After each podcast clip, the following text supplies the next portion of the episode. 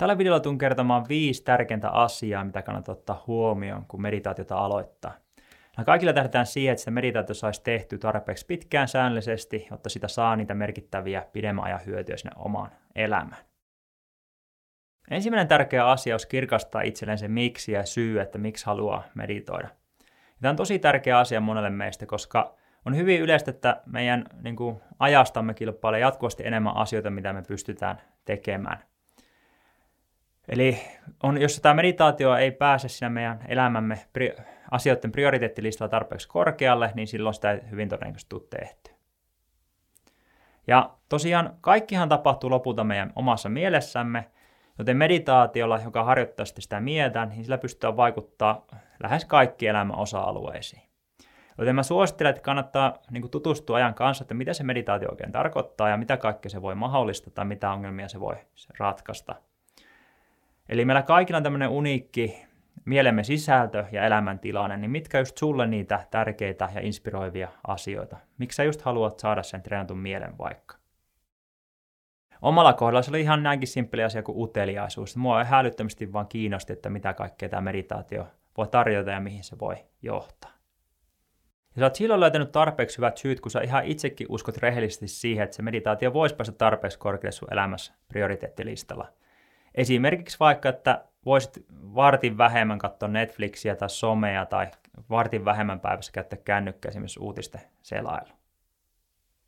Sitten toisena on tämä, että tee oikeanlainen suunnitelma sen meditaation tekemiseen, ja tämä ehkä jopa se kaikkein tärkeä asia.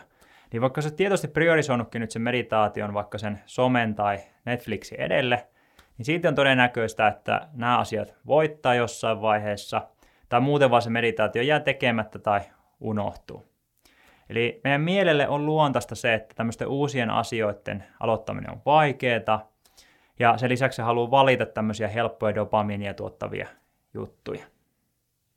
Ja nyt tärkeintä tässä on se, että tämän oppii ymmärtämään hyväksymään, että näin se meidän mieli vaan toimii, ja oppia tekemään sellainen suunnitelma, mikä sitten osaa hyödyntää tätä meidän mielen automaattista tapaa toimia. Sen sijaan, että me niin tahdonvoimalla taistella sitä vastaan, tai luotettaisiin vaan siihen meidän motivaatioon ja inspiraatioon. Eli tällä tavalla me saan sitten muodostua sitä meidän meditaasta semmoinen uussäännöllinen tapa, mikä sitten tapahtuu yhtä automaattisesti kuin vaikka joku hampaiden harjaus. Ja tämmöinen suunnitelma tarkoittaa esimerkiksi tämmöisiä asioita. Me tietoisesti suunnitellaan ympäristö tietyllä tavalla, me tietoisesti lisätään palkitsevuutta, me tietoisesti aloitetaan mahdollisimman pienesti. Ja mä kerron näistä asioista lisää muilla videoilla ja mun kurssilla, mutta mä silti erityisen, niin kuin erityisen vahvasti suosittelen tutustumaan tämmöisiin kirjoihin, joko molempiin tai ainakin toiseen. Eli ensimmäinen toi James Clearin Atomic Habits ja toinen on toi BJ Fogin Tiny Habits, niin kannattaa tutustua. Ja näiden asioiden niin kuin ymmärtämisessä on ihan älyttömästi hyötyä myös kaikkeen muuhun sun elämässä osa-alueisiin, ei vaan pelkästään meditaation aloittamiseen. Kun sä pystyt paremmin ymmärtämään, että miten se, niin kuin se meidän automaattinen mieli toimii, niin se helpottaa sitten, voit kaikkia muitakin tämmöisiä uusia tapoja sitten saada elämääsi, mitkä hyödyntää sua. Tämän lisäksi on hyvä olla suunnitelma, että mitä meditaatio tekee, eli vähän niin kuin semmoinen harjoitusohjelma tai suunnitelma. Eli tämmöisillä kursseilla tai hyvissä kännykkäsovelluksissa, niin siellähän on aika selkeästi sitten että mitä meditaatio te- tehdään sitten aina seuraavaksi. Eli mä oon itse huomannut, että mitä vähemmän sun tarvii käyttää vaivaa ja aikaa sen päättämisestä, minkä meditaatio mä teen tänään, niin sitä todennäköisemmin se tulee tehtyä.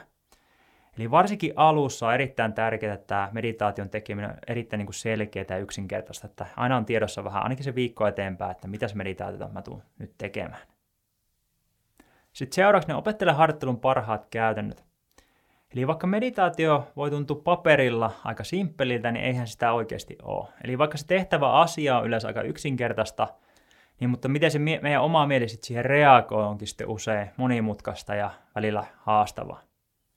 Ja tässä on tosi tärkeää ymmärtää se, että sä et ole yksin sitten niiden sun mahdollisten haasteiden kanssa. Eli on ollut lukuisia lukuisia ihmisiä, jotka on kokenut ihan täysin ne samat haasteet, ja niihin haasteisiin kyllä löytyy sitten tosi hyviä semmoisia vinkkejä, että kuinka niitä kannattaa käsitellä tai kuinka niihin kannattaa suhtautua. Esimerkkinä vaikka uneliaisuus, levottomuus, itsekritiikki, tylsyys ja niin edelleen. Eli jos se meditaation tekeminen tuntuu liian vaikealta, niin ei kannata mennä siihen ansaan, että rupeaa ajattelemaan, että hei nyt ei tämä meditaatio ollenkaan mua varten. vaan kannattaa ensiksi tutustua, että miten tämä kyseinen haaste, niin miten se kannattaisi käsitellä, käsitellä tai miten se kannattaisi suhtautua. Ja nämä parhaat käytännöt myös auttaa saamaan harjoittelusta enemmän irti. Eli koska meditaatio on hyvin usein tämmöistä tarkoituksenmukaista huomion kiinnittämistä johonkin ja sitten myös havainnointia, mitä siellä omassa mielessä tapahtuu, niin on hyödystä saa semmoisia vinkkejä ehkä, että mihin asioihin kannattaisi kiinnittää huomiota.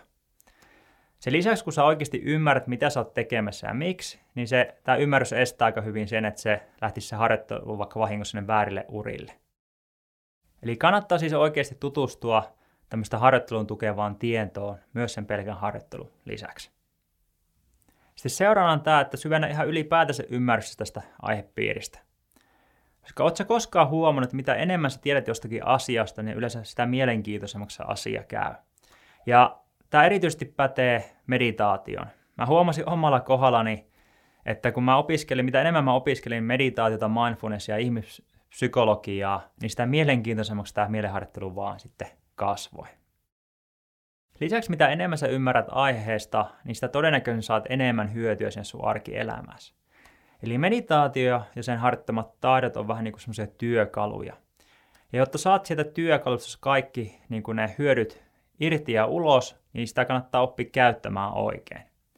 Eli vähän niin kuin voisi kuvitella, että meditaatiossa harjoittamat taidot on vähän niin kuin akkuporakone, niin kannattaa oppia käyttää sitä akkuporakonetta just silleen, kun se on tarkoitettu käyttää, eikä vaan niin kuin käyttää sitä niin kuin semmoista normaalia ruuvimeisseliä näin esimerkiksi. Yhtenä esimerkkinä nyt vaikka tietoisuustaito on erittäin tärkeää oppi hyödyntää sitä omaa kehittynyttä tietoisuustaitoa sillä oman arkielämän tilanteessa. Sitten viimeisenä tämmöinen oikeanlainen suhtautuminen ja asenne. Eli on tosi tärkeää suhtautua tähän omaan meditaatioharjoitteluun niin kuin oikeanlaisesti. Eli ensinnäkin niin valta, vältä ääripäitä. Eli yritä ihan tosissaan siinä harjoittelussa, mutta älä kuitenkaan tee sitä otsa rypyssä. Eli suhtaudu asioihin kevyesti ja huumorilla, mutta älä kuitenkaan laita lekkeriksi. Eli semmoinen hyvä tasapaino tässä hommassa. Esimerkki nyt vaikka, jos mieli on harjoitellut tuhannen kerran siinä meditaatio-aikana, niin aina vaan sinnikkäästi palata se huomiosta takaisin siihen harjoitukseen. Mutta kuitenkin samalla suhtaudu siihen omaan mieleen hyvän tahtoisesti ja kevyesti ja huumorilla. Ei myöskään kannata liikaa miettiä sitä tulevaisuutta ja tuloksia, vaan enemmänkin keskittyä enemmän siihen nykyhetkeen. Eli koeta suhtautua jokaiseen meditaatioon uteliaasti, suhtaudu sille, kun on uniikkia kokemuksia, koska niitähän ne on oikeasti. Eli suhtaudu vaikka silleen, että ajattelet, että millainen se mun mieli tänään sattuu olemaan, tai millaisia ajatusketjuja tänään puskee sinne mieleen ja niin edelleen. Eli sen sijaan, että keskityt kokonaan siihen tulevaisuuteen ja tuloksiin, niin keskity enemmänkin siihen prosessiin. Ja jos joku meditaatio sitten jää jossain vaiheessa tauolle, niin kuin se helposti tuppaa käymään, niin muista, että sä voit aina aloittaa uudestaan. Se on tosi tärkeä muistaa. Ja aina kun ennen kuin aloitat uudestaan, niin pysäy hetkeksi ja mieti ihan, että hei, miksi tämä jäi viimeksi tauolle, mitä tapahtui. Ja koita sen palautteen perusteella sitten parantaa sitä sun aikaisemmassa kohdassa tehtyä suunnitelmaa. Ja sitten vaan taas aloitat uudestaan. Eli niin kauan kuin et lopeta, vaan aina aloitat uudestaan, niin eihän nämä tauotkaan sitten haetta. Ja tämmöinen tosi hyvä asenne tätä meditaatioharjoittelua kohtaan kuin iloinen sinnikkyys. Ja sitten tärkeimpänä asiana on se, että pyri suhtautumaan meditaation tekemiseen, että se on asia, jota niin kuin saa ja haluaa tehdä, eikä se ole semmoinen uusi asia, jota niin kuin täytyy tai pitää tehdä.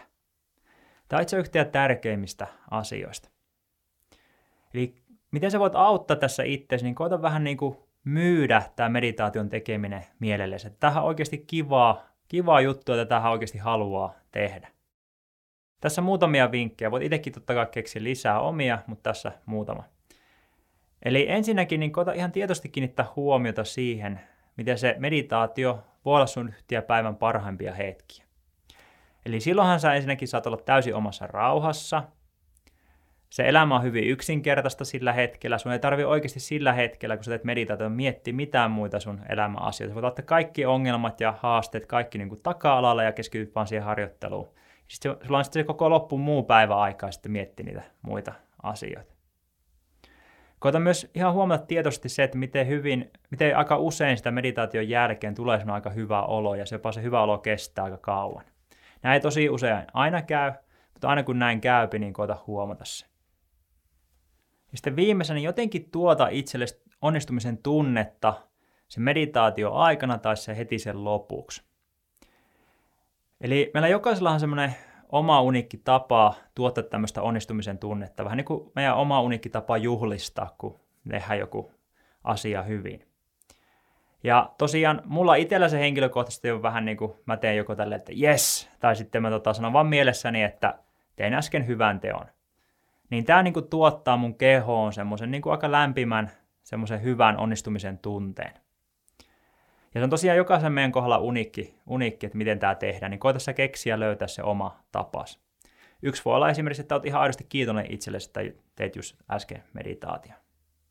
Ja tosiaan teet tämä joka kerta, kun meditoit. Tässä, tämä on se tosi tärkeä pihvi. Tee se joka kerta, kun meditoit.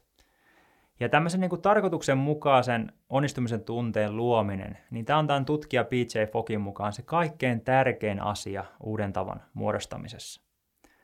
Eli vaikka tämä ei välttämättä tunnu luonnolliselta, niin koita silti ihmeessä, koska aika tärkeästä asiasta on kyse. Nyt ollaan sitten videon lopussa, niin vedetään sitten asiat yhteen. Eli ensimmäiseksi niin kannattaa kirkastaa itselle se syy, miksi, eli miksi haluat meditoida, miksi haluat treenatun mielen.